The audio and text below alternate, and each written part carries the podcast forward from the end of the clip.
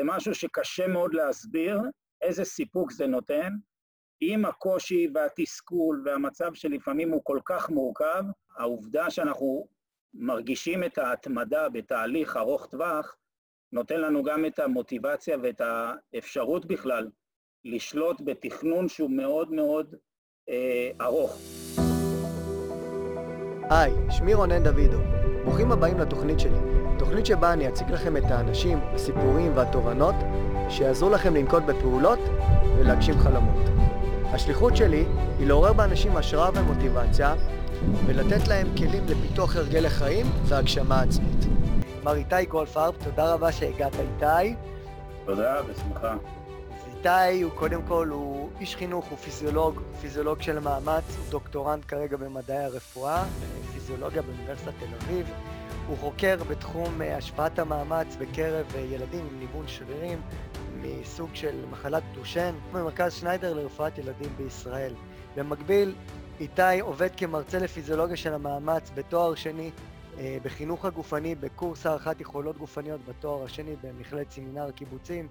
בנוסף הוא מורה ורכז ארצי לחינוך גופני ברשת דרכה, ובעבר uh, ככה הכרנו גם uh, בבית ספר למאמנים, הוא היה רכז ומרצה המון המון שנים בבית ספר uh, למאמנים והכשיר מאות של סטודנטים שהפכו למאמני כושר, ובאופן כללי הוא התחיל את הדרך שלו בתור מאמן, כאיש שטח, איתי הוא מעבר למדע, הוא איש של שטח, איש שיודע מה זה לעבוד עם אנשים, יודע מה זה לאמן אנשים, ואפשר לומר שנים רבות שהוא נמצא גם בצד המעשי בשטח וגם בצד האקדמי. אז קודם כל, איתי, בתור חבר יקר, אה, זה גם, אני יכול לומר לך, זה לא מובן מאליו על הזמן שלך, במיוחד בימים מיוחדים אלו, ותודה רבה שהגעת.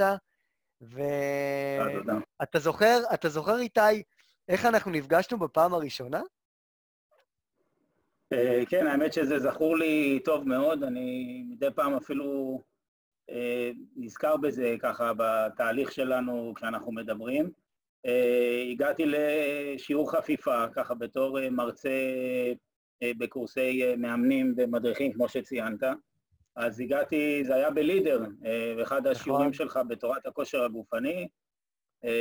הגעתי, התיישבתי ככה, הצגתי את עצמי לפני כן, אני זוכר, וקיבלת אותי בזרועות פתוחות. דיברנו קצת אחרי, ובאמת איחלת לי הצלחה רבה, ואמרנו, בטח, עוד ניפגש אולי והכול, ותראה, הגענו עד היום. אה, עברנו הרבה בדרך, אה, חוויות אוקיי. אישיות, חוויות מקצועיות, אה, רגעים יפים, אז באמת זכות גדולה שאתה מארח אותי כמובן בתוכנית שלך, ובאמת יישר כוח.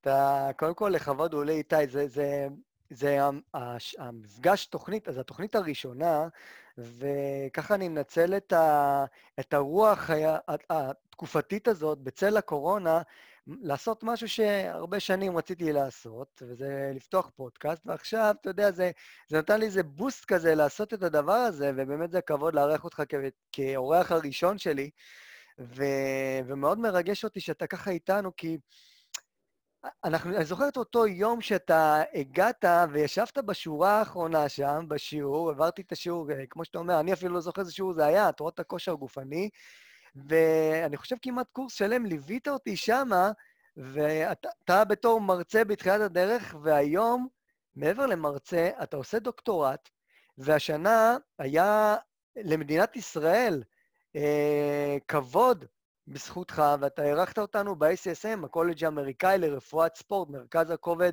העולמי, לכל מה שקשור להנחיות לפעילות גופנית, לאורח חיים בריא. אז תגיד לי, איתי, איך, איך, איך ההרגשה להיות במעמד כזה? אחרי הרבה אה, שנים של דרך. באמת, באמת זו הייתה זכות, האמת זה התחיל בעובדה שבעצם ב-2015 סיימתי את התואר השני במדעי הרפואה באוניברסיטת תל אביב. אה, כחלק מעבודת התזה, אז אה, כמובן בשלבים שעד היום אני מנסה גם לפרסם את המאמר, שזה עוד מסכת מאוד ארוכה של כמה ניסיונות. איתי, אבל... אה, במילה או שתיים אתה יכול להרחיב על מה אתה חוקר? כי אני, לפי מה שאני יודע, זו מחלה שהיא די נדירה. ואתה עושה מחקר שהוא פורק דרך, כן, האמת לא? שזה שני, שני כובעים שונים, כי בעצם בתואר השני חקרתי את הפעילות את תפקודי הלב במאמץ גופני, בהינתן ספציפית דופק התאוששות בדקה הראשונה משיא המאמץ, והאומנם ניתן להגדיר, או האם ניתן להגדיר באמת דופק התאוששות נמוך, כלומר ההורדה של הדופק, האם היא באמת יכולה להעיד על איזושהי פתולוגיה, או שזה דופק מתנדנד ולא עקבי. Mm-hmm. עכשיו, מתוך המחקר הזה בעצם, שעשיתי אותו כתזה לתואר שני, אה, הצגנו, הגשנו מועמדות לתחרות עבור אה, פוסטרים ב-ACSM, זה היה בעצם במאי 2019. אה, ואז באמת ברגע שהתקבלתי לתחרות הזו, זו הייתה התרגשות גדולה, כי מצד אחד אתה בעצם בונה את הפוסטר, אתה שולח אותו, אתה נבחן, אה, ברגע שאתה מתקבל אז אתה מציג אותו באמת בתערוכה שהיא סופר אדירה ועוצמתית, חמישה, ארבעה, חמישה ימים של כנס. מטורף. אה, זה היה באורלנדו אה, בארצות הברית. אני ראיתי רק בטיסה הלוך ארבעה סרטים, להעביר את הזמן ברוח ספורטיבית. אנחנו עוד היינו בתקשורת היו... לפני ואחרי הטיסה, אני זוכר כן. את ההתרגשות, אני ממש הרגשתי את זה דרך, דרך הטלפון איתך, זה... נכון, נכון, ולא סתם אפילו בחרתי בסרט אה, את שני הסרטים של אה, גריד, אחד ושתיים, ההמשך של אה, לכאורה רוקי בלבוע, עם הרבה מוטיבציה לנחיתות הזו. ותשמע, המרחק בין האולמות לבית המלון ולכל הדברים מסביב, זה היה בממוצע, או בוא נאמר לפחות 18,000 18 צעדים ביום. אה, רק לנוע מאולם לאולם, במקום למקום, בלי אפילו כושר גופני שעשינו. אה, אולם ענק של 6,000 איש במליאה אחת, אה, אחר כך חלוקה לכל מיני אולמות קטנים יותר, הרצאות מרתקות, ומפגש, המפגש הבין-תרבותי ובין מומחים בעולם, זה היה אחד הדברים הגדולים ביותר בהישג הזה. אבל ההישג המשמעותי שכרגע אני באמת בונה ברמת הדוקטורט, וזה מתחבר לשאלה שלך, אז אני בעצם אה, זכיתי לקבל את האפשרות לחקור את המחלת ניוון שרירים בילדים, דושן ובקר.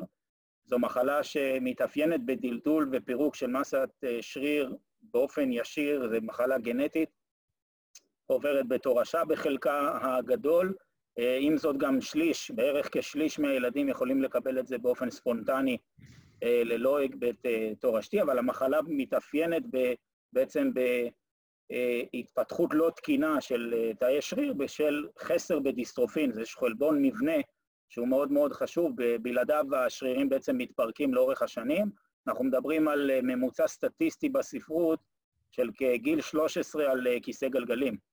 וואו, אז בעצם... מה שמגביר תחלואה, מגביר את הסיכון לתמותה מוקדמת, אה, תוחלת החיים בעבר הייתה על בערך גיל 18, היום יש מצבים שזה קצת משתפר, אבל איכות חיים ירודה. והשאלה בעצם... שתמיד אה, מעניינת היא בעצם מה, מה ההשפעה של אימון גופני. האם האימון גופני מותאם יכול, יכול לסייע? כן, נכון. האם הוא יוכל לסייע לאותם ילדים לשמר יכולות גופניות, או בדיוק הפוך, אולי הוא מאיץ תהליכים. זה מתחבר בכלל לכל ההבנה של מהי אה, אה, תורת המאמץ ותורת האימון אה, לאוכלוסייה בריאה ואוכלוסייה קלינית, והיכולת לשלב ביניהם מבחינתי, זו זכות גדולה. וזה גם הסיפוק הכי גדול שאני כרגע חווה, עם זאת שאני גם מורה וגם מאמן וגם פיזיולוג, מרצה ואבא למשפחה עם אישה ועם... בזכות אשתי התימניה החזקה, אני באמת יכול לשרוד את המסע הזה. כן, מאחורי... זה היה מאוד מאוד קשה. מאחורי, איך אומרים, מאחורי כל גבר יש אישה חזקה, ואם היא תימניה, אז כנראה כן. שחזקה מאוד. נכון. ו- ותגיד לי, אז באמת, איתי, איך אתה משלב בין העולמות של, קודם כל, להיות אבא, וחוקר, ומורה לחינוך גופני, ומרצה, ו- ו- ואתה כותב פוסטים מעשירים שבאמת שווה לעקוב ולקרוא ולהתמוגג. איך אתה משלב את כל העולמות האלה, ופתאום נחתה עלינו הקורונה הזאת, איך אתה שומר על מוטיבציה בימים כאלה? איך אתה שומר אפילו על שגרה של פעילות גופנית? אני יודע שאתה ממשיך כן להתאמן בעצמך, ואיך אתה מחבר את העולמות האלה? כאיש מקצוע, כאיש משפחה? אז uh, אני חושב שיש איזשהו חוט מקשר uh, מאוד משמעותי בסוגיה הזו, היות ובעצם מהיותי ילד, שזה אומר בערך uh, כיתה ד'-ה', הייתי כבר בנבחרת שחייה, גרתי בקיבוץ, עסקתי בספורט כל החיים. אה, נכנסתי לנבחרת תחרותית באזור אה, שלבי התיכון, ולאחר מכן כ- כסטודנט הייתי גם בתחרות אתלטיקה, אה, ריצות 1500, אבל התחום תמיד עסקתי בתוך החלק הזה של הספורט, הספורט כערך חיים. אני חושב שהעובדה שאנחנו מרגישים את ההתמדה בתהליך ארוך טווח, נותן לנו גם את המוטיבציה ואת האפשרות בכלל לשלוט בתכנון שהוא מאוד מאוד אה, ארוך. אה, להציב את המטרות, להתקדם יעד יעד, צעד צעד, ובדרך להרגיש את הסיפוק מכל דבר שאתה עושה. ואני זוכר גם שסיימתי תואר ראשון, אה, אפילו, אתה יודע מה, לפני, אה, ישבתי בקורס מדריכים בתור מדריך 2000 ו, בשנת 2003. ישבתי כן. בקורס הראשון לאנטומיה עם דוקטור גלין גלר בזמנו, וראיתי בו מוקד להשראה. הוא היה הראשון שאני יכול להעיד עד היום שהשפיע באופן... מודל לחיקוי. כל כך, נכון, ממש מודל לחיקוי וכל כך אה, מקור להשראה. לא היה לי עוד מרצה כזה, אבל זה מצחיק, כי הוא בדיוק אה, דיבר איתי, תמיד מהרגע הראשון הוא קרא לי אה, אה, אה, טלטלוני או טלטל, משהו, היו לי טלטלים, בקבוקים, אה, היום אין לי, כמו שאתם רואים. היה לך קוקו, אני עדיין שורד איתו, אתה, היה לך קוקו ארוך. היו מתבלבלים נכון, בינינו נכון. לפעמים, מזל שלי היה תמיד זקן נכון. ואתה און ועוף. נכון, נכון, ממש ככה. האמת שאני נפרדתי מזה באזור מאי 2016, מהשיער הארוך. אז בזמנו באמת הוא נתן את ההשראה של התחום, ואני רואה, ואני זוכר, אה, תואר ראשון, מגמת שיקום לב, סיימתי את המגמה בהצלחה, אמרתי, היעד הבא שלי, תוך שנה מהיום אני הולך להיות uh, בתואר שני. עשיתי את כל מה שנדרש לעבור מווינגייט למדעי הרפואה, פיזיולוגיה בתל אביב. עצם העובדה שנכנסתי ללימודי מדעי הרפואה כבר היה יעד בפני עצמו, ואז אמרתי עוד שלב ועוד שלב, לקראת הסוף ידעתי שאני רוצה דוקטורט. כן. כשאני מסתכל על כל זה, יש לי אישה תומכת, ילדים נפלאים, בני אה, הבכורה, אוריאן בת אה, תשע, והבן אייל, אה, ספורטאי אלוף בן שמונה, ואני רואה שבכל המצב הזה, אתה, אתה מקבל את העוצמה ואתה ממשיך הלאה, ואתה מתפתח עוד דבר, ופורץ קצת... הכוח בא מהבית. כן, נכון, ממש את העובדה שאתה נמצא תחת סביבה, גם חברים, קולגות, אה, ובצד כל זה יש לי גם את הערוץ המקצועי שאני מאוד גאה בו, שהוא לעבוד עם הצעירים ובני הנוער. וכשאתה רואה דור אחרי דור מתגייסים, חוזרים לומר שלום, מתחילים את ט', י', י"א, י"ב, שוב מעגל חוזר ועוד מעגל, זה משהו שקשה מאוד להסביר איזה סיפוק זה נותן, עם הקושי והתסכול והמצב שלפעמים הוא כל כך מורכב, ואתה אומר, אוקיי, בבוקר אני בכובע של פיזיולוג, בצהריים אני מורה ומלמד, בערב אני מרצה בסטודנטים, פה אני גם חוקר במחלות שריר וניוון ובילדים. ובתוך זה אתה צריך לכתוב, ואתה צריך לעשות אנליזות וסטטיסטיקה, אבל אם מסתכלים בראייה רחבה, הכל תחת כותרת או תחת מעטפת של קידום אורח חיים ובריאות, בתוך מסע, מסע שהדרך שלו היא חלק מההצלחה והסיפוק. וזה באמת מה שמוביל אותי לדעתי עד היום. זה... מהרגע שהגיעה הקורונה, וזה מתחבר למה שהצגת, הקורונה הציבה לי אה, בעצם מציאות שבה אני חייב ללמד מרחוק, אני חייב לשמור על קשר עם כל מי שאני איתו במגע לאורך כל השנה והיום-יום, ועם זאת זה נתן לי גם זמן לי, לנהל את הלוח זמנים כדי לכתוב את מה שאני חייב לעשות. אז אין רגע דל, אין דבר כזה שאתה אומר, טוב, המשבר הגיע, אני אבוד, אני הולך לאיבוד. לא. מאותה שנייה שקיבלת את ההתראה הזו, אתה נכנס לזון של אה, מיקוד עבודה. אתה מחלק את הזמנים. תגובה מיידית. בדיוק, ממש כמו אה, יצר הישרדות והסתגלות, כי אתה חייב לעמוד בתנאים. וזו העובדה ש, שזה בא, גם בא מתוך התחום של הספורט, היותנו ספורטאים בפרט, ואנשי מקצוע, שאתה יודע שאתה, יש עליך אחריות, אחריות יש לך תפקוד, תפקיד, יש לך השפעה. אה, ואיך אני מנווט את הכל? אנחנו התחלנו קודם כל עם המשפחה והילדים, סדר יום. קבענו לנו טבלה, כולנו ישבנו סביב השולחן, הצבנו לנו כל אחד את המטרות שלו, כתבנו לנו מתי אנחנו מתאמנים, התחלנו את זה במסורת עד היום, הוספנו גם אה, יום שישי אימון חברים ומשפחה.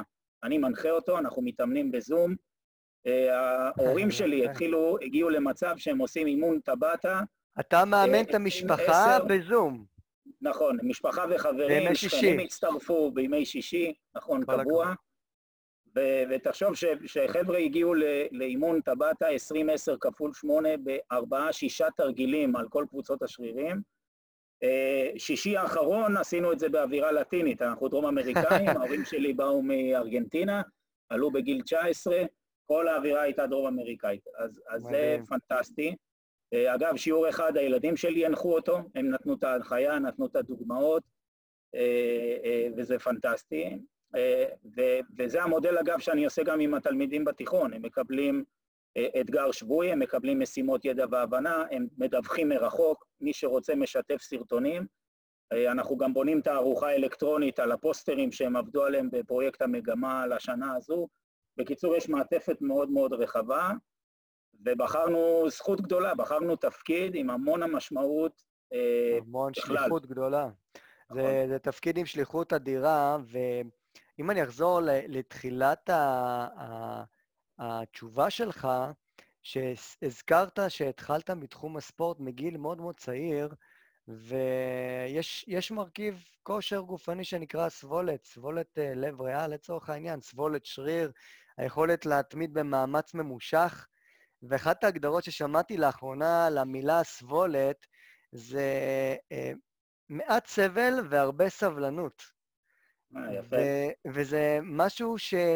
אני חושב שכל בן אדם שזוכה לעסוק בפעילות גופנית, על, הייתי אומר גם על הצד הספורטיבי, מעבר לאורח חיים בריא, הוא לומד לסגל לעצמו ערכים ומשמעת עצמית שחולשים גם לתחומים אחרים במישורי החיים.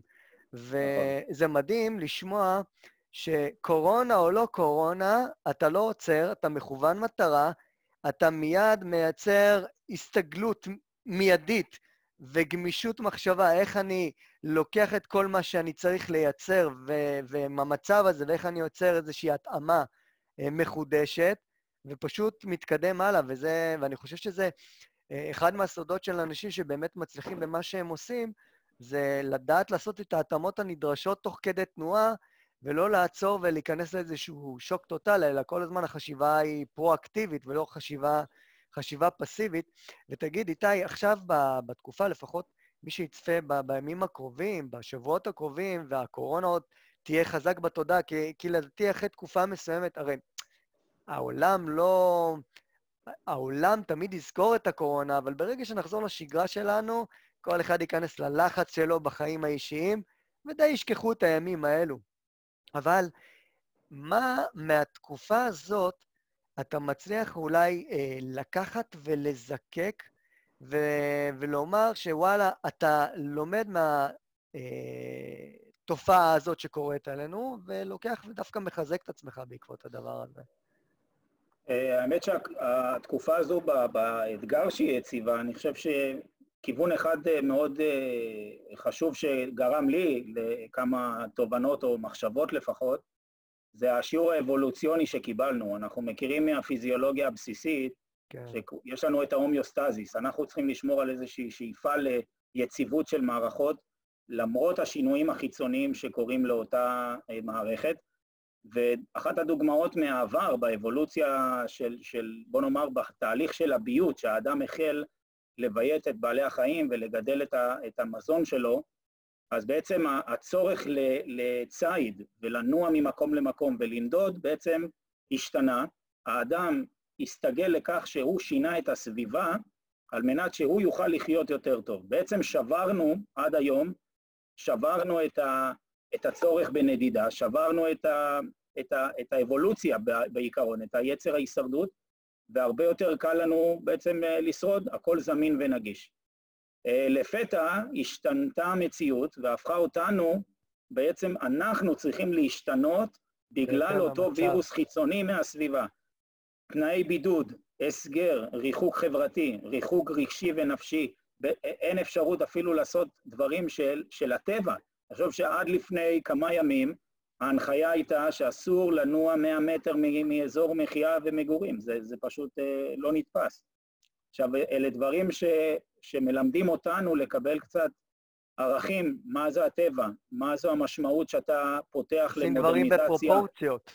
כן, ו- ואיזה גבול יש, זאת אומרת, מתי אנחנו נבין שהטבע וכל תגובה שאתה עושה, יש לה תגובת לוואי, יש לה אה, השפעה ארוכת טווח, תהליכים של מזג האוויר, אקלים, סביבה, ובמקביל היחסים הבין-אישיים. אה, כשאנחנו מסתכלים על הגדרה של בריאות, בריאות קובעת שלושה היבטים קריטיים, גופנית, נפשית וחברתית.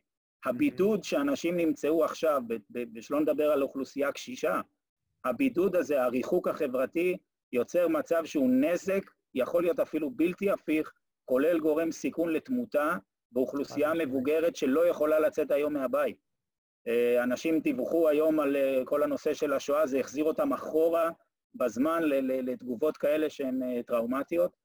והאוכלוסייה הצעירה, ילדים, אני ראיתי את זה אצלי, בכל התלמידים או בכל האנשים שאני עוקב אחריהם, ירידה משמעותית בכ-40 אחוזים בהוצאה שהם עשו ביום. שאנחנו יודעים שהוצאה אנרגטית, נית, אפילו תנועה ביום-יום היא כל כך חשובה לבריאות, לשמירה על העצם, על השריר, על יכולת אירובית, על סבולת השריר שאמרת.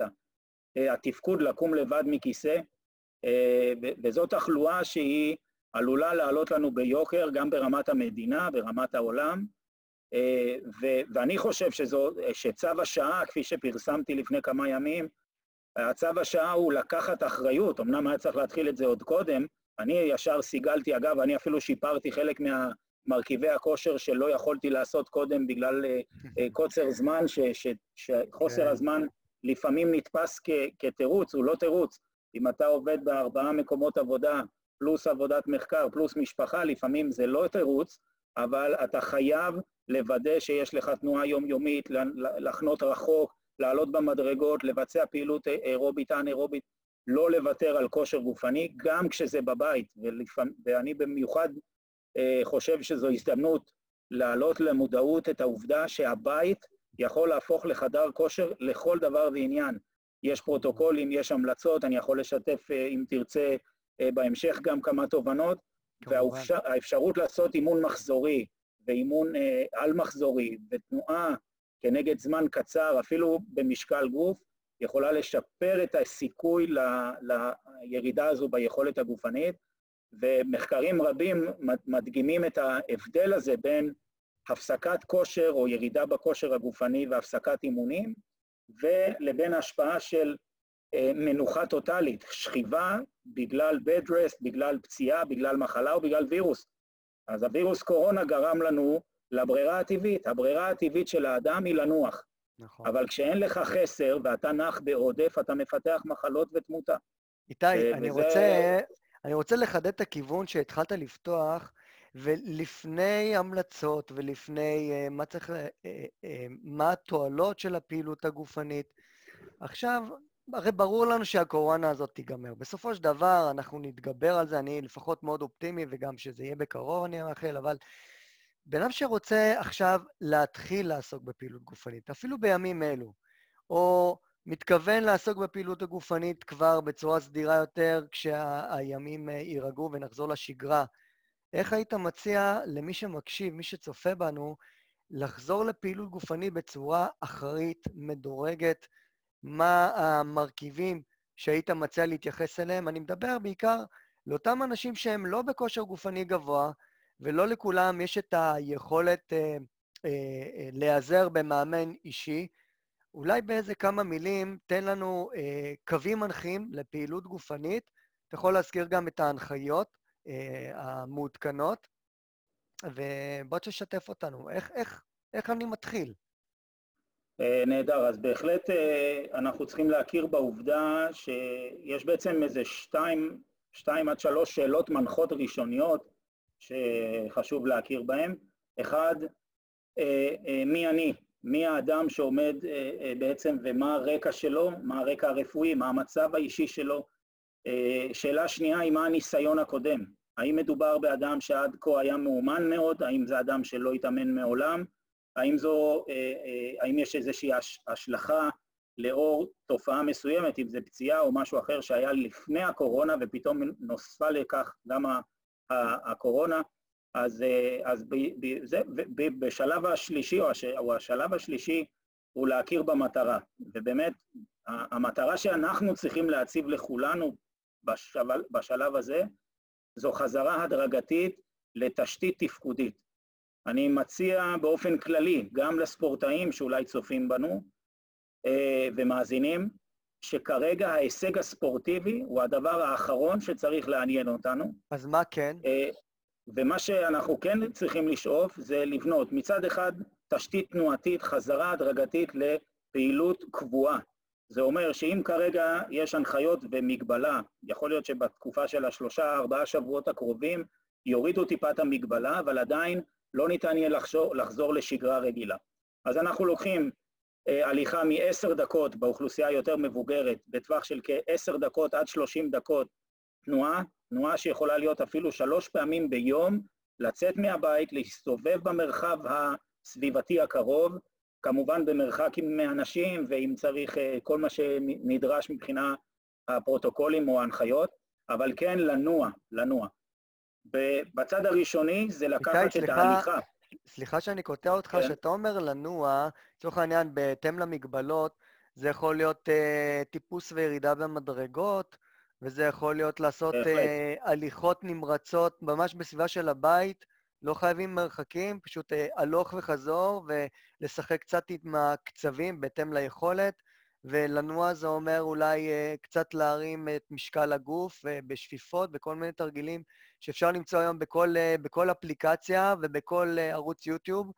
נכון, איתי? נכון, ואפילו לבנות את זה בצורה יותר, מה שנקרא, אפשר ממש לבנות מרשם. כלומר, אני הייתי מתחיל בעובדה... מרשם מדברים פשוטים.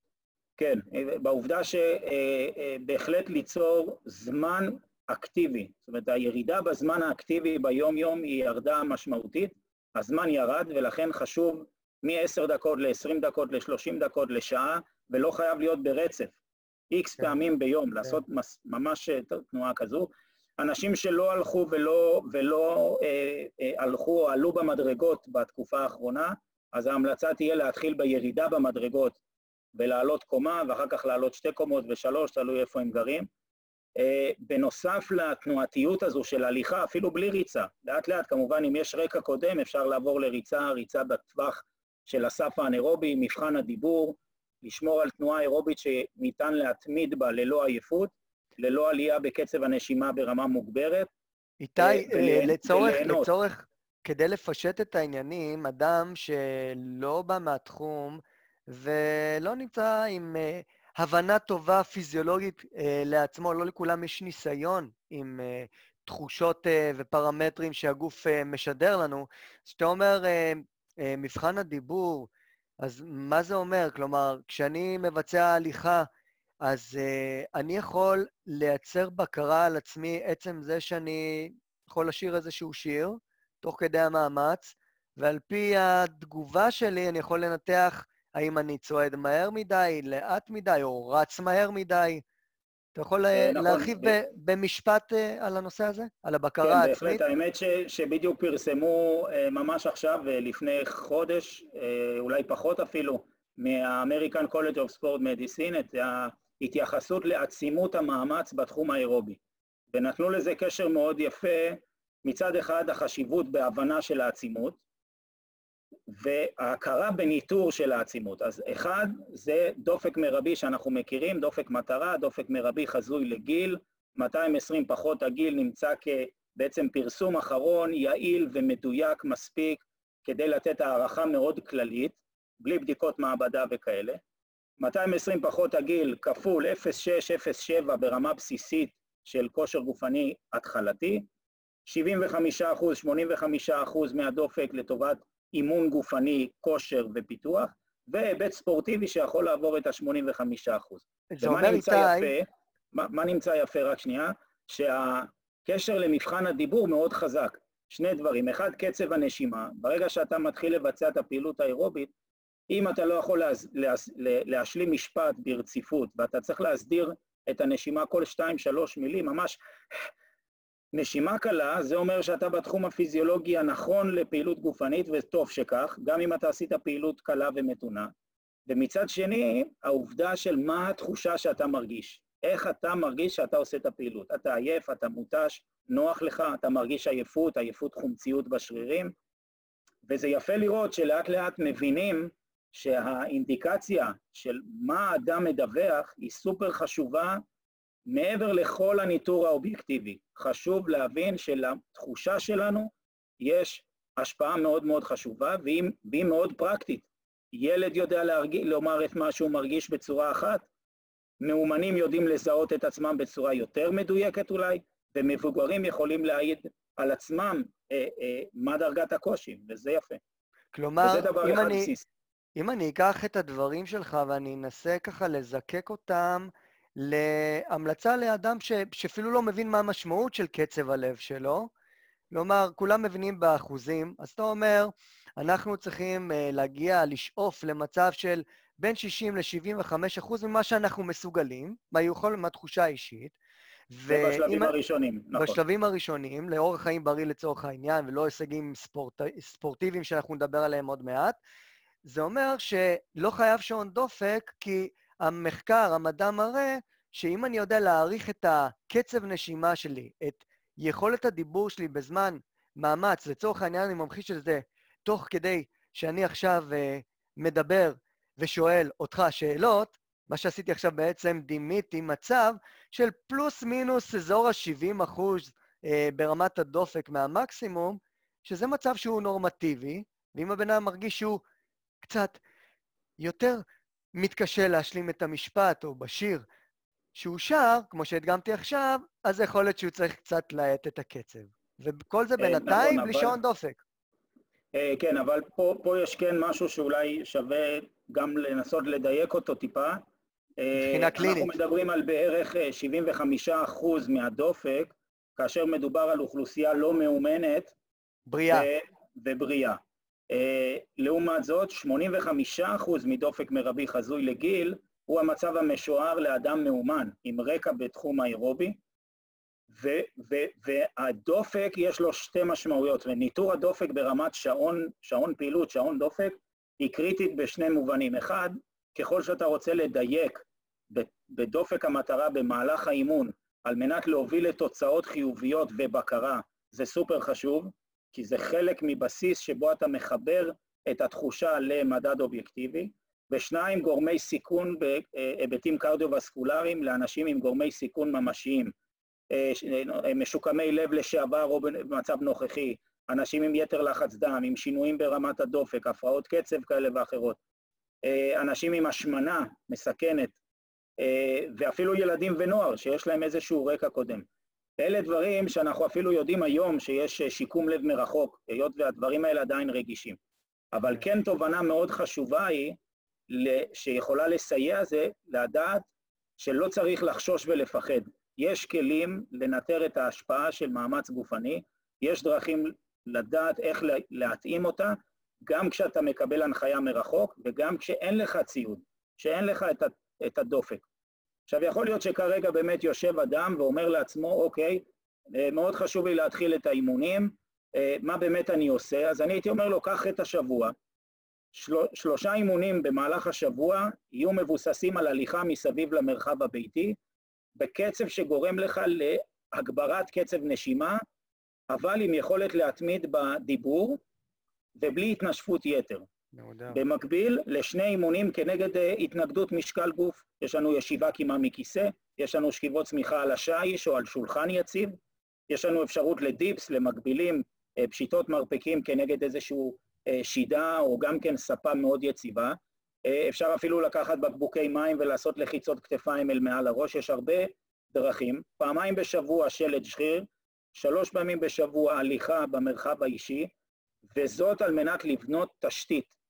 שלושה שבועות בנינו תשתית, מפה אנחנו יכולים רק להתקדם. ואז יש אין ספור דרכים, אימונים מחזוריים, על מחזוריים, שילוב, יכול להיות שתבוא כבר הנחיה שאפשר לבצע פעילות באימונים אישיים, אה, או בקבוצות קטנות ואפילו חדרי כושר שמאוד חיוני להחזיר אותם חזרה כמה שיותר מהר. אז, אז אלה דברים שבאמת באחריותנו, כלומר האדם צריך להחליט, אני במהלך היום כשאני נמצא בבית, כשאני עובד מהבית, כפי שאני מחלק את לוח הזמנים בעבודה, אם זה עבודה מרחוק, אני מציב לעצמי עובדה בסיסית, אני יוצא ממרחב הבית ואני צועד. ואם יש חס וחלילה פחד מלצאת החוצה, אז בבית. הליכה במרחב האישי, הליכה הלוך ושוב, צעדים לימין ולשמאל, הליכה עם הרמת ברכיים, ללא הרמת ברכיים, צעדי סגירה, כן, step touch, עד רמה של jumping jack. אין דבר עומד בפני הרצון. היום אני ראיתי, ככה גוגל לפעמים נותן לנו את המאמרים סביב תחומי העניין שלנו, אז נכון. הוא הציע לי לקרוא איזשהו פוסט על uh, מתאמן uh, ספורטאי סבולת uh, למרחקים, שרץ למרחקים ארוכים, שהוא עשה מרחק של 100 קילומטר, לא בבית בסלון, את זה כבר שמענו, כנראה זה אפשרי. כן. מסביב למיטה, מסביב וואו. למיטה, הוא רץ 100 קילומטר, אתלט רוסי, אז אני לא אומר שצריך להיות uh, בנקודות קיצון האלו, אבל זה ממש, uh, הכל אפשרי כשרוצים.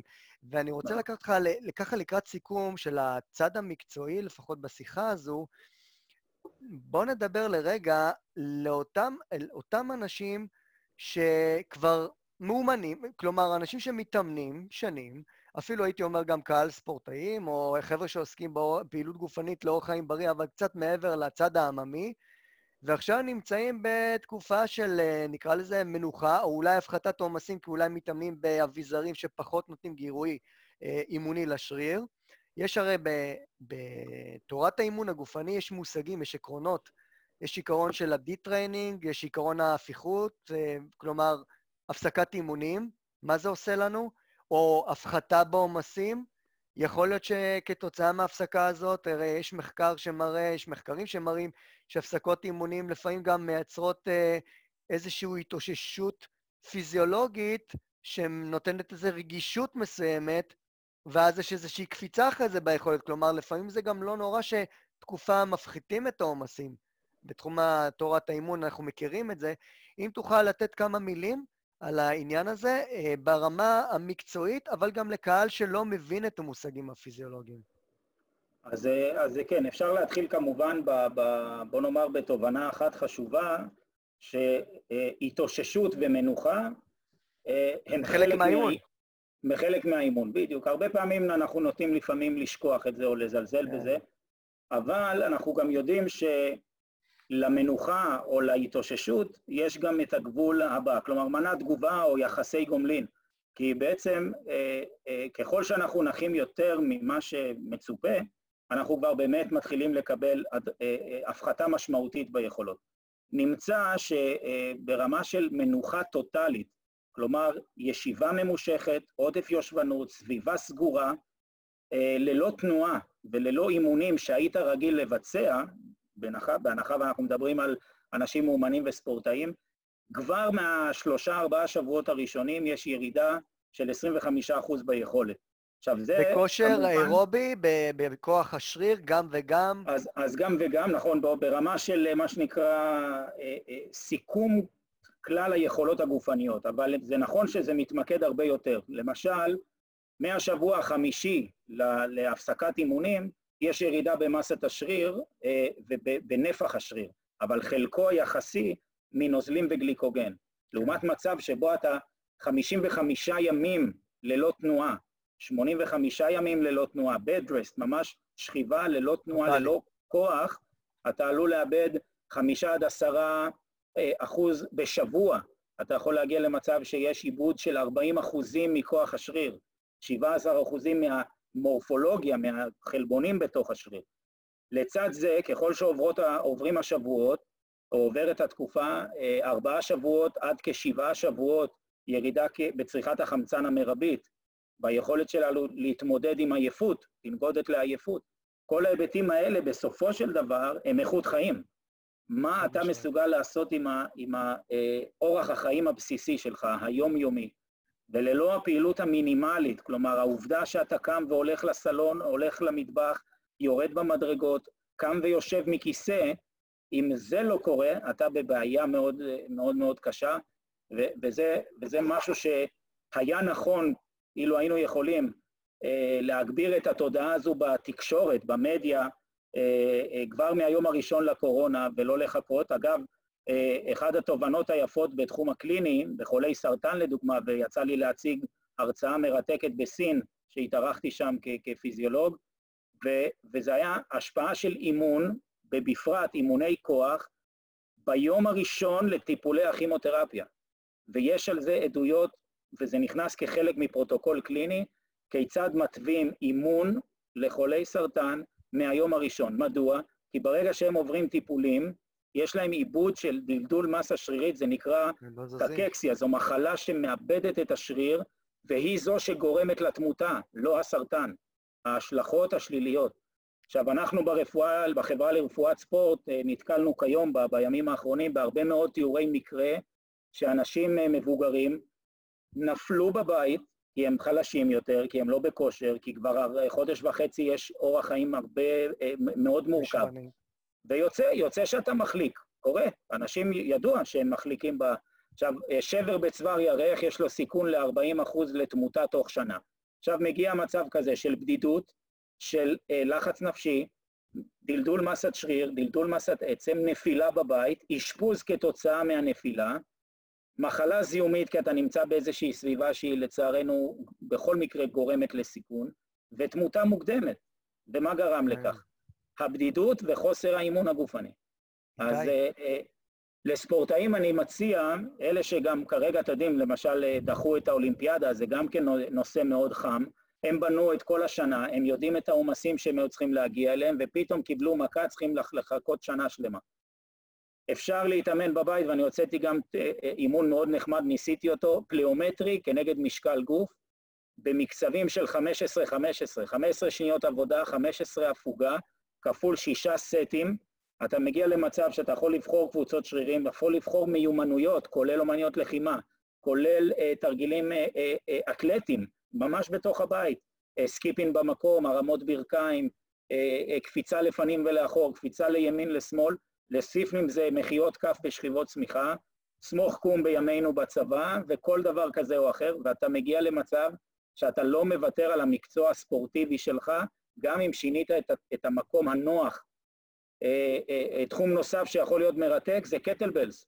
קטלבלס כמשקולת יכולה לאפשר אימון נפלא בבית, במרחב של מטר על מטר, ו- ויש אין ספור דרכים.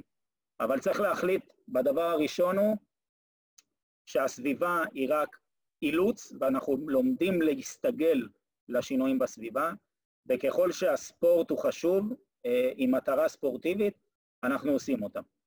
אה, אה, במקביל לדבר הזה אנחנו צריכים להבין שיש אה, עיקרון הפיכות ועיקרון הספציפיות, וברגע שאנחנו נכיר בעובדה שעל רקע של הפסקה מעל ארבעה שבועות יש השלכות שליליות, 30 ימים יכולים להוריד שלושה קילוגרם במסת השריר בגוף הרזה עם השלכות שליליות, ומצד שני, ארבעה שבועות של אימון שישה שבועות של אימון, כבר אנחנו משפרים יכולות. ואם נכניס לזה את האורח היומיומי, עלייה, ירידה במדרגות, הליכה, תנועה, אנחנו מאיטים את קצב ההידרדרות, וזה משמעותי, כי זה בידיים שלנו. כל אחד בבית יכול להחליט שהוא חלק מהיום עומד, חלק מהיום הוא עושה את זה בתנועה, שיחת טלפונות הוא עושה בהליכה 100 מטרים אה, רדיוס של, של תנועה בחוץ. אה, ואפילו ירידה אם, אה, אם יש לנו בעלי חיים בבית, אז ירידה לטיול עם הכלב שלוש פעמים ביום לעשר דקות זה כבר תנועה, זה שלושים דקות ביום. זה משמעותי. תגיד איתי, אה, ככה לאותם אנשים שנותנים את התשובה ללמה הם לא עושים בפעילות גופנית, הרי רוב הסקרים שדי חוזרים על עצמם בכל מקום בעולם, שהתשובה ללמה אני לא עושה פעילות גופנית זה עניין של זמן, קרוב ל-50% מהאוכלוסייה מדווחים שאין להם זמן לעשות פעילות גופנית, אז עכשיו אני חושב שזה לא בא כתירוץ, אבל uh, ביום המחר אני רוצה גם טיפה רגע לקפוץ מעבר לקורונה, שלאף אחד לא יהיה זמן, ונחזור לשגרה שאין לי זמן, אז uh, איזה טיפ היית נותן לאותו בן אדם שכל כך מתאמץ לומר לך, איתי, אין לי זמן להתאמן. מה אתה מציע לאותם אנשים שאין להם זמן להתאמן? אה, ממש במילה או שתיים, כי אנחנו עוד מעט אה, לקראת סיום. ולצד זה גם, אולי תיתן לנו איזה טעות נפוצה של אותם אנשים שכבר מוצאים את הזמן ונכנסים לאימון. אז uh, בעיקרון הייתי ממליץ ברמה העקרונית זה נכון להבין, קודם כל להבין שהזמן הוא באמת יקר. ביום של אחרי הקורונה יהיה פה מרוץ מטורף, אני לא יודע אם אתה זוכר, כשנכנסה הקורונה הייתה הצפה בשבוע הראשון, הייתה הצפה של משימות וטה טה טה, יורים, יריות, יריות. עכשיו הבנו שיש הסתגלות למציאות, ביום שלאחר הקורונה תהיה הצפה. כולם ינסו לעבוד יותר שעות, כולם ירצו להשלים פערים, יש בעיה כלכלית קשה מאוד. לצד זה אנחנו נבין שיש גם את ההשלכות של העובדה שישבנו והיה לנו אכילת יתר, שלא נדבר על אה, כל התחלואה הקרדיו-וסקולרית, יתר לחץ דם, שינויים והכל.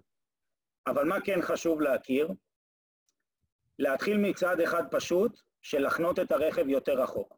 וזה נכון, יכול להיות שאנחנו עלולים לאחר לעבודה, אני מאמין שאפשר לתכנן את העשר דקות, רבע שעה הליכה. אגב, אני עושה את זה שלוש פעמים בשבוע, שאני עובד במקום מסוים, ואני יודע שהחנייה היא בכוונה רחוקה, אה, גם כדי לחנות, גם כדי להגיע ולשלוט באורח החיים, ולאחר מכן כחוקר, יש לצערנו ישיבה ממושכת עקב אה, נתונים, נתונים סטטיסטיים, כתיבה, אז, אה, אז אני באופן כמעט מוחלט חונה קילומטר עד קילומטר וחצי ממקום העבודה. זה אומר שכבר מעצם העובדה שהלכתי וחזרתי ברגל, הוספתי שלושה קילומטרים ליום-יום. כלומר, okay, אוקיי? תודה, אומר, פשוט תודה. כן, בדיוק. עכשיו, הבסיס הראשוני, ונמצא במחקרים, אפרופו עשרת אלפים אלף צעדים, אז ארבעת אלפים צעדים ביום זה המינימום הנדרש לאדם בוגר, מבוגר, לאזור גיל החמישים-שישים. שכמה זמן. זה הליכה, איתי, בערך? שזה יכול לנוע פחות או יותר בגבול ה-15 דקות כתוספת ליום-יום הכללי. כלומר, בכל זאת אדם שזז ונע.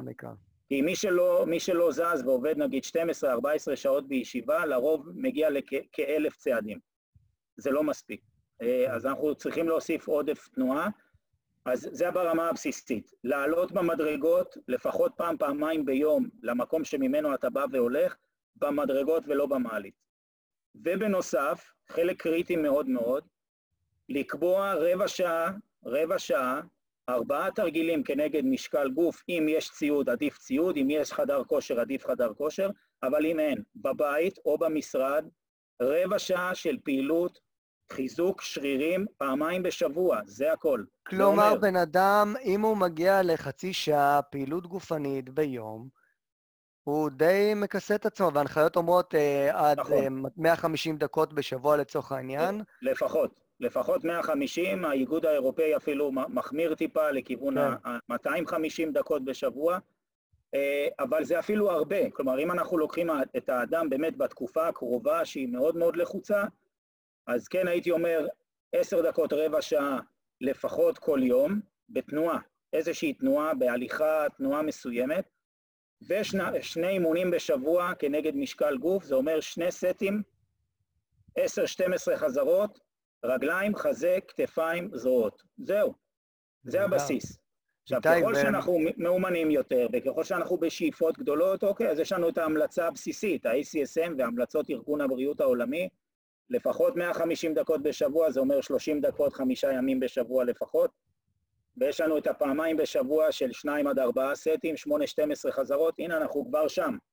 עכשיו רק נזכיר במילה, ילדים עד גיל שש אמורים לעשות 180 דקות ביום, עד גיל שש. מגיל אוקיי. שש עד גיל שמונה עשרה, 60 דקות ביום של פעילות יזומה תנועתית. ועידן הקורונה גרם לירידה, אפילו אני ככה זורק, בין 40 ל-50 אחוז מה, מהזמן הפעיל, אין להם הפסקות. אין להם תנועה לב... לבית ספר, אין להם חוגים אחר הצהריים. מסכים אה, עובדים שעות נוספות. נכון. איתי, ככה אה, באמת במשפט, טעות נפוצה שאנשים עושים כשהם אה, מתחילים להתאמן? אז טעות, יש, יש אולי שתי טעויות שאני ככה מהניסיון תמיד טעות. טעות אחת, אני מוריד אותך אחת. לטעות אחת. אז טעות אחת שאנחנו, שחשוב לי להדגיש אולי, זה הטעויות בטכניקה. אה, לפעמים זה, זה, זה נובע מתוך אולי מעט חוסר סבלנות ורצון להגיע להישגים מהירים מדי, מצד שני, אולי חוסר הכוונה מקצועית, אבל מאוד מאוד נפוץ באוכלוסייה שמתאמנת בעיקר אימוני התנגדות, אימון בחדר כושר, אימון משקולות, אימון בתרגילי כושר, שהטכניקה לקויה, חוסר הבנה בנושא של האנטומיה, חוסר הבנה ביומכניקה מהיכן ולאן ההתנגדות עוברת, איך היא משפיעה על עמוד השדרה, איך היא משפיעה על השרירים, על המפרקים, וזה משהו שחייבים להבין לפני שבירת שיאים, לפני הרמת משקל, לפני תשישות וכישלון, טכניקה, יציבות ושליטה. אין קיצורי דרך באימון, וכך גם אפשר לשמור על האיכות לאורך שנים, לאורך טווח, בעצם לכל החיים. כן, יש... תוחלת החיים עלתה לגיל 84-85, אנחנו רוצים תפקוד גם מעל גיל 60, זה 20 ומשהו שנים שסבים וסבתות יכולים להיות uh, בכושר, בתפקוד. יש את, ה... את המאבק הזה בין לעודד אנשים להתחיל לעסוק בפעילות גופנית מצד אחד, לחבר'ה שהם בה-מוטיבציה, שאין להם מוטיבציה, ולהכניס אותם ללופ הזה, לבין מה שנקרא, אני קורא לזה לאלף את האריה, לרסן את אותם מתלהבים ואולי לוחמי סוף השבוע, יש את התופעות האלה שאנחנו מכירים שלא עושים כלום במהלך השבוע ופתאום מרביצים 60 קילומטר בשבת, אז צריך לדעת איפה למצוא את הנקודת האיזון ו- ואת הנקודה באמצע. לפעמים אני חושש מאותם אלה שיש להם עודף מוטיבציה, אין כזה מושג, אבל נקרא לזה עודף מוטיבציה, מאותם אלה שלא עושים כלום, שאפשר uh, לטפח אותם בהדרגה צעד-צעד, כי אותם אלה שבאמת רוצים, והם שוכחים את המרכיב uh, החשוב בכושר גופני, שזה גם לנוח ולתת uh, לגוף להתאושש ולהיבנות מחדש. אנחנו מכירים את הגרף הידוע. וככה, כן. איתי, הייתי רוצה ש... ש... בואו ניקח, ניקח את, ה, את הפן האישי שלך קצת, ואם היו מציעים לך לפתח איזושהי שיטה, לקהל שבאמת רוצה לסגל לעצמו אורח חיים בריא, בלי מחלות, עם תחושה נפלאה, איך השיטה הזאת הייתה נראית?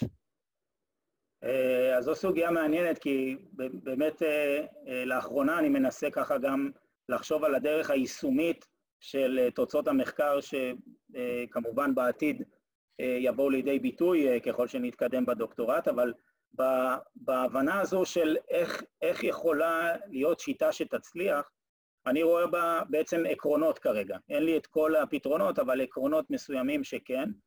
אחד זו התאמה אישית, היכולת גם מרחוק, על ידי אפילו שאלון קצר דרך אפליקציה, אה, שיחת אה, משוב אה, פיזיולוגית כייעוץ פיזיולוגי, עם עוד כמה היבטים וכלים מנחים, כולל כמה מדדים פיזיולוגיים שאפשר למדוד אותם, כולל כוח שריר, כולל הרכב גוף, לאפשר התאמה אישית. עכשיו, בתוך ההתאמה האישית של פרוטוקול העבודה, האימון, המיפוי השבועי, הימים שבהם אנחנו מתאמנים, מה האימון שאתה עושה כל יום, אה, קבלה של משוב אחר ביצוע ולמידה מתוך תהליך.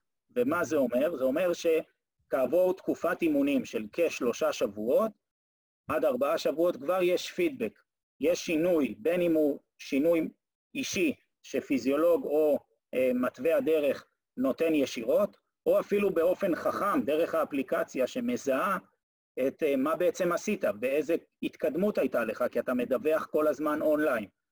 זה אומר מעקב של דופק, זה אומר מעקב של תחושה, זה אומר משקלים, זה אומר מרחק מכשל, אה, זמן האימון הכולל, אורח החיים וסגנון החיים שיש לך.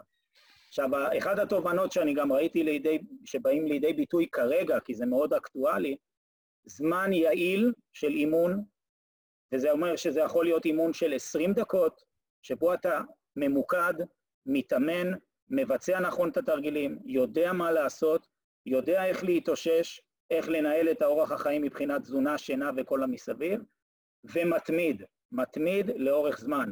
ואני לא אשכח את המתאמנים שהיו לי אה, באימונים אישיים, שעבדתי עוד בזמנו ברשת אה, מועדוני הכושר, ש...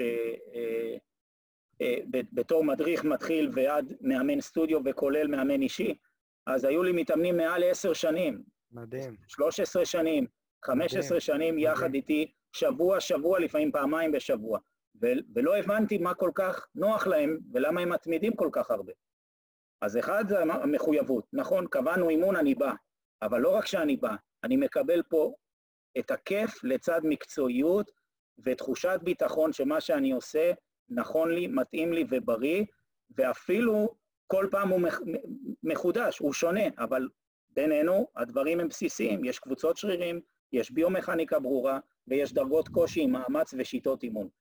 ההנגשה והצורה והניהול של הדברים, זה הופך שיטה לשיטה מוצלחת. הופך את זה למאוד מאוד הוליסטי בחשיבה, ואני הרבה פעמים אומר לסטודנטים שלי בבית ספר למאמנים, אין תרגיל טוב, יש תרגיל מתאים במינון הנכון ובזמן הנכון, וכשעושים את הדברים מתוך הלב, אתה מדבר מתוך הכובע של איש מקצוע, של מאמן, של פיזיולוג, של מורה, ואני חושב שחלק אה, ניכר מזה שאנשים התמידו אצלך, זה גם האישיות שלך, ובוא נודה, יש פה, אני בטוח, גם מאמנים שצופים, אנשי מקצוע שצופים, ואני חושב שאנחנו, כאנשים שמנסים לעודד אנשים לעסוק בפעילות גופנית, החוכמה היא לא רק לגרום להם להתחיל לעסוק בפעילות גופנית, אלא לגרום להם להתמיד לאורך זמן, וזאת המלחמה האמיתית. ואנחנו רואים, את, אה, גם במחקר, רואים לצירי זמן שרוב האנשים שמתחילים בפעילות גופנית,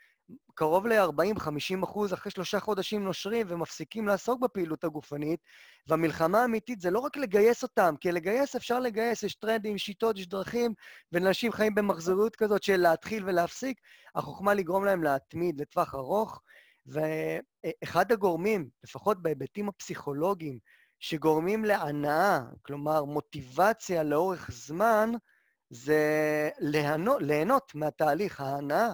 המוטיבציה הפנימית. עכשיו, רוב האנשים מתחילים ממוטיבציה חיצונית, כי הרופא אמר, כי אשתי אמרה לי, אתה צריך להתחיל להתאמן, וכולי וכולי. החוכמה של בעלי המקצוע ומובילי הדרך בתחום, לגרום לאדם לעבור מהמוטיבציה החיצונית אל המוטיבציה הפנימית, וזאת האומנות הגדולה, וזאת, בגלל זה העבודה שלנו היא באמת שליחות גדולה. אה, גם לי יש חבר'ה שמתאמנים 12 אה, שנה ו-14 שנה באימונים אישיים ובקבוצות עוד מעט 10 שנים בטבע, שטח פתוח, בין, בלי אמצעים מיוחדים, בלי פרצוף יפה של מדריך או משהו, אבל לגרום להם ליהנות. יש עקרונות מנחים, יש שיטה סדורה, יש ימים ושעות קבועות, לא לבוא מתי שבא לך, זה לא תוכנית כבקשתך, וזו אחת הבעיות של אנשים שעושים מנויים לכל מיני מקומות, ובאים מתי שבא להם, ואז, אתה יודע, אני אבוא מחר כך, וזה לא קורה. כשיש נכון. שיטה שיטת עבודה, עקרונות פעילות גופנית, התאמה ליכולות, לייצר הנאה, גיוון, אתגר, לייצר מסוגלות עצמית לאנשים, אז זה בעצם מה שמביא אותם להתמדה לטווח ארוך, ואני חושב שהעבודה שלנו היא, היא שליחות אדירה. ואני רוצה לשאול אותך, איתי, ממש ממש לסיכום, אה, אני יכול לדבר איתך שעות, ואנחנו הגענו כבר לשעה, כן, ואני לא. רוצה לשאול אותך, אה, בוא תגיד לי, מה מעורר בך השראה, ומהי ההצלחה מבחינתך? אני מדבר עליך. מה ההשראה, מה גורם לך ל... ל... לחוות השראה ומהי ההצלחה בעיניך? אז אה, באמת זו סוגיה שבאמת היא מורכבת גם לי אישית, כי יש פה בעצם שילוב, אולי שילוב בין שניהם. מצד אחד הרצון אה, לפרוץ את גבול האי-נוחות, כלומר העובדה שאני מגיע למצב של איזושהי נוחות מסוימת בתפקיד, בידע, אה, במסע שאני עובר שלב אחרי שלב. איתי, זה לא יקרה לך, תשכח מזה. אתה בן אדם שחי בתנאי אי-נוחות, ואתה לא מכיר תנאי נוחות. יכול להיות, יכול להיות. לא יעזור, לא תהיה במצב... שיהיה לך נוח, אתה תרגיש לא בנוח, תשים לב למה שאמרתי. אז אני מתרגם, אה, זהו, אז זה מעניין, כי באמת זה נראה לי שלכאורה, ברגע שסיימתי איזשהו תפקיד או איזושהי דרך, בדיוק באותו רגע, זה פרץ לי את הגבול ואני רוצה לכבוש את היעד הבא. מדהים. ואז אני מתקדם עוד פעם. אז מצד אחד זה השראה מתוך העשייה, מתוך העובדה שאתה עובר שלב-שלב, אתה יודע מה אתה מסוגל, אתה רואה את, ה, את ההשפעה שיש לך על הסובבים אותך. עכשיו, זה שילוב מעניין בין המוטיבציה הפנימית והסיפוק, שהוא גם בעצם התוצאה של הצלחה מבחינתי, הסיפוק, ההגשמה העצמית, העמידה ביעדים. אני ממש מקבל סיפוק ותחושת הצלחה כשאני מציב לעצמי מטרה, מציב יעד ומצליח אותו. בחור לדופמין בסופו של דבר. כן, עכשיו יש לי, יש לי למשל, אני צופה קדימה ואני אומר, אוקיי, המרצה ההוא נתן לי את ההשראה, אני רוצה לעמוד במקום הזה. כמוהו. הכנס ב-ACSM, אני רוצה להופיע שם גם אם זה רק פוסטר. ויש לי מסע שלם שאני חמש שנים מנסה להוציא לפועל, שהוא פרסום מאמר אקדמי, עבר כמה שלבים בדרך ויש כמה מגבלות, ואפילו אני מחכה עכשיו לפעם הנוספת ואני לא אוותר. יש תיקונים, נעשה תיקונים, אבל בסופו של דבר, יעדים אנחנו נגשים. ובדוקטורט יש לי גם כמה יעדים שאני רוצה להגשים, ואני מנסה דרך, אפילו ברמה האישית, בבית, ללמד את הילדים, לראות מה השליטה, מה המסוגלות שהם יכולים לעשות, איך לשלוט קצת ברגשות ואיך לנווט את זה, שהתהליך הוא ארוך, אבל זה, הוא, הוא קיים. אה, ועשינו תרגול כזה גם עם הבן שלי, שהוא מאוד כישרוני, וגם הבת, אה, והבן שלי רוצה, ויש לו חלום להיות ממציאן רובוטים. ואמרתי לו, מה אתה חושב שאתה צריך כדי להיות ממציאן רובוטים, ואיך זה יקרה? מה אתה רוצה לעשות? והוא מבין את זה, את התהליך, את, ה- את המסע. ולשתף, וזה טיפ אגב למי שצופה ומאזין, השילוב שלנו באפשרות לשתף את הדור הצעיר, את הילדים הקטנים בני השש, בני השמונה, בתסכולים ובקשיים, ולדבר בגובה העיניים ולהראות להם את הדרך קדימה, גם כשאתה לחוץ וגם כשאתה מתוסכל, זו בעצם ההשפעה מדהים. לנו לקבל את התמריץ הלאה ולהתקדם. משם אנחנו מתקדמים. אתה יודע, הרבה מדברים היום בעולם... אה... העולם של המנטורים ושל העצמה, להציב מטרות ומטרות. אנשים שוכחים את הדרך, אנשים שוכחים את נכון. המסע, אומרים המסע הוא חשוב מהיעד. צריך, חשוב יעד, כי אחרת לא יהיה מסע, אוקיי? נכון. אם לא יהיה יעד, לא נצא למסע. אבל אנשים שוכחים את השיטת עבודה, את ה baby step, שמביאים אותנו לטיפוח אה, האני שלנו ולשיפור הזהות העצמית שלנו, ושאנחנו לוקחים יחד איתנו אה, את הילדים, לצורך העניין, אתה הזכרת את הילדים, ושהילד שלי אומר לי, אבא, הוא כיתה ג', הוא אומר לי, אבא, אני הולך להעביר הרצאה בבית ספר, והוא אה, פתח נכון. בחורף, בחורף הוא פתח קבוצת ריצה בבית ספר, והמנ... והמנהלת והמורה בשיחה אמרו לי שהילד שלך פותח קבוצות ריצה, אז אני מבין שמשהו ב-DNA עובר, כי, כי זה לשתף אותם בתוך התהליך, בתוך המסע הזה. ובמסע, וואלה, במסע לפעמים יש עליות ויש לפעמים ירידות, ואיך אומרים, בעלייה הארבע הראשי כואב, צריכת החמצן ככה מקבלת אתגר ככל שאנחנו עולים בגובה, אבל בדרך לעלייה, בדרך לפסגה אין פקקים. והאחרונים שמגיעים לפסגה זה אלה שלא לא ויתרו. ואנשים נכון, מנצחים זה אנשים שלא מוותרים. נכון, זה מזכיר לי גם אה, אחד היעדים שהצבתי לעצמי ב-2004, לפני שהתחלתי את התואר הראשון, היה מסע רכיבת אופניים ממטולה עד אילת בשישה ימים. מדהים. היו לזה, אה, אה, היו שני, שני יעדים. אחד, כמובן, לעבור את המסע הזה ברכיבת שטח, רכיבת כביש, לינה, לינה בשטח. כמה, כמה קילומטרים זה יוצא איתה, אתה זוכר? אה, בערך אה, מעל 400 אה, קילומטרים לכיוון אפילו יותר, כי זה בעצם היה דמוי שביל ישראל, זה לא דוך שעשיתי אותו רק בבקעה, אלא בעצם נדדתי מטולה, קריית שמונה כמובן, עמק החולה, חתכתי לנחל דישון, נחל אכזיב, מדהים, כל מדהים, מישור החוף, מדהים. עברתי דרך כמובן אזור באר שבע לכיוון נחל פארן בהמשך, ובסוף הגעתי דרך הבקעה לאילת ביום שישי. עכשיו, אז היעד היה מסע, המסע עצמו, הלינה בשטח, הרכיבה בשקט מוחלט במדבר, והיעד השני היה לאכול פרוזן יוגורט בטיילת ביום שישי. שישי בשתיים בצהריים סיימתי את המסע, מדהים. ואכלתי את הפרוזן יוגורט הזה. מדהים. ומצחיק ש, שמצד אחד היה לי גם את הקולות ברקע, אה, לא, אתה לא תצליח, אי אפשר, זה לא הגיוני, השדונים. אתה לא בכושר, כן. ואני זוכר שאמרתי, אוקיי, אני נהנה מהדרך, ואני עובר כל יום את המסע הזה. היה יום אחד שעשיתי קרוב ל-185 אולי קילומטר ביום, אה, וזה היופי של הדברים, אה, וזה, וזה מראה את הדרך. אתה לוקח את זה, ואתה אומר, אוקיי, אז אה, אשתי צחקה עליי בעבר פעם ואמרה, לא רציתי להתחתן עם סטודנט, ועוד כמה תכונות ברקע, ובסוף יצא לה סטודנט נצחי, כי אני בעצם מ-2004 עד היום, כולל היום, ממשיך ללמוד, אה, ומחכות לי עוד שנתיים נפלאות של דוקטורט, ואם כן. אני צופה לעתיד אז אני רוצה גם את הפוסט-דוקטורט, או, או לפחות להמשיך לחקור ולהגיע לסיפוק האישי שלי, שזה אומר תפקיד רשמי של פיזיולוג מאמץ חוקר, לצד מרצה עם איזשהו מינוי כזה או אחר רשמי, שאני יודע שבאמת אני יכול להוביל גם את הדור העתיד של הסטודנטים, אה, אה, שהיום אני עושה את זה קצת בכובע של מרצה במכללת אה, סמינר הקיבוצים בזכות גדולה, ו- ועל זה לשמור לי את החינוך הגופני. עכשיו, השאלה באמת עד כמה אפשר לשלב הכל ולא, ולא באמת להתפזר, אבל תמיד לשמור על הגחלת הזו של, של החשיבה ללמידה מתוך תהליך ארוך טווח, עם סיפוק בדרך בכל מה שאתה עושה, וזו זכות גדולה, באמת זכות גדולה. מדהים, מדהים, מדהים. אני, אני חושב שאני יכול לשבת ולדבר איתך ככה שעות, ואני דדי. מניח שגם הצופים והמאזינים אה, לשיחה הזאת יסכימו איתי.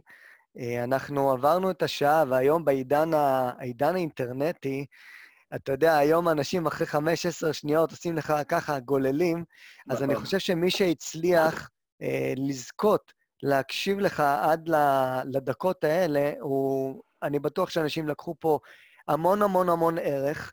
מעבר ל, לידע המקצועי שהוא... אה, כנראה אתה תמיד תהיה תלמיד נצחי, כי ככל שאתה לומד יותר, אתה מבין כמה אתה רוצה עוד ללמוד. אני ממש מזדהה איתך, אתה, אתה מכיר אותי גם, אנחנו כאלה ששואלים כל הזמן שאלות וכל הזמן מנסים לקבל עוד uh, ידע, ומעבר לצד המקצועי, עוררת בי השראה, כי אתה מציב פה חלומות מדהימים, ואני זוכה לראות אותם מתגשמים תוך כדי, ואני בטוח שבשיחה הבאה שלנו, ובטוח תהיה שיחה הבאה, אה, אולי כמה שיחות, אנחנו נראה איך אתה מתחיל לעשות את ה-V בצ'קליסט, ומעלה את רמת הדופמים בכל פעם שאנחנו עושים V, וכל פעם שאנחנו משיגים איזשהו יעד. לכן אני אומר לאנשים, אם אתם רוצים להשיג מטרות, תפרטו אותם לתתי מטרות, צעדים קטנים קטנים, כדי לעשות את ה-V הקטן הזה, ולקבל את התחושה המדהימה הזאת, שברמה ביוכימית קורית לנו בגוף, ונותנת לנו את המוטיבציה לשלב הבא. הרי מוטיבציה כשצריך אותה, היא לא נמצאת. מה שמחזיק אותנו זה הרגלים לאורך זמן. ואיתי, אני רוצה באמת לסכם ולהודות לך. Uh, ההקלטה הזאת נעשית בשעה מאוד מאוחרת. אנשים יצפו, כל אחד יצפה בו בזמן הנוח שלו. אז נכון. אתה יצאת מהנוחות, קודם כל uh, בשביל הקהל, בשביל הצופים, בשבילי, ובאמת זה לא מובן מאליו. אני מאחל לך המון המון הצלחה, כי ההצלחה שלך תיתן אור בחיים של הרבה אנשים בארץ ובעולם, עם המחקר שאתה עושה, שהוא פורץ גבולות. אה, ובאמת, תודה על הזמן שלך, ויישר כוח. ואתה האורח הראשון שלי, אז אה, זה כבוד. כבוד, כבוד הדדי, ובאמת אה, יישר כוח לך, רונן, כי אתה מוביל גם הרבה תחומים בארץ, וכבוד גדול להיות חבר וקולגה שלך לאורך השנים, ואנחנו נמשיך עוד הרבה, הרבה בעשייה, הרבה בשיתוף הפעולה המקצועי והאישי. בהחלט, אז תודה בהחלט. רבה, תודה רבה על הכל. איתי, ריגשת אותי, תודה. בריאות ואושר, תודה. היי חבר'ה, תודה שנשארתם עד כאן. אם אהבתם את הסרטון, הירשמו לערוץ שלי ותישארו מעודכנים גם בסרטונים הבאים. אתם מוזמנים לכתוב לי כאן למטה בתגובות מה אתם חושבים על הסרטון הזה, וכמובן לשתף חברים. אז עד כאן להפעם בתשוקה גדולה ובשליחות, רונן דוידוב.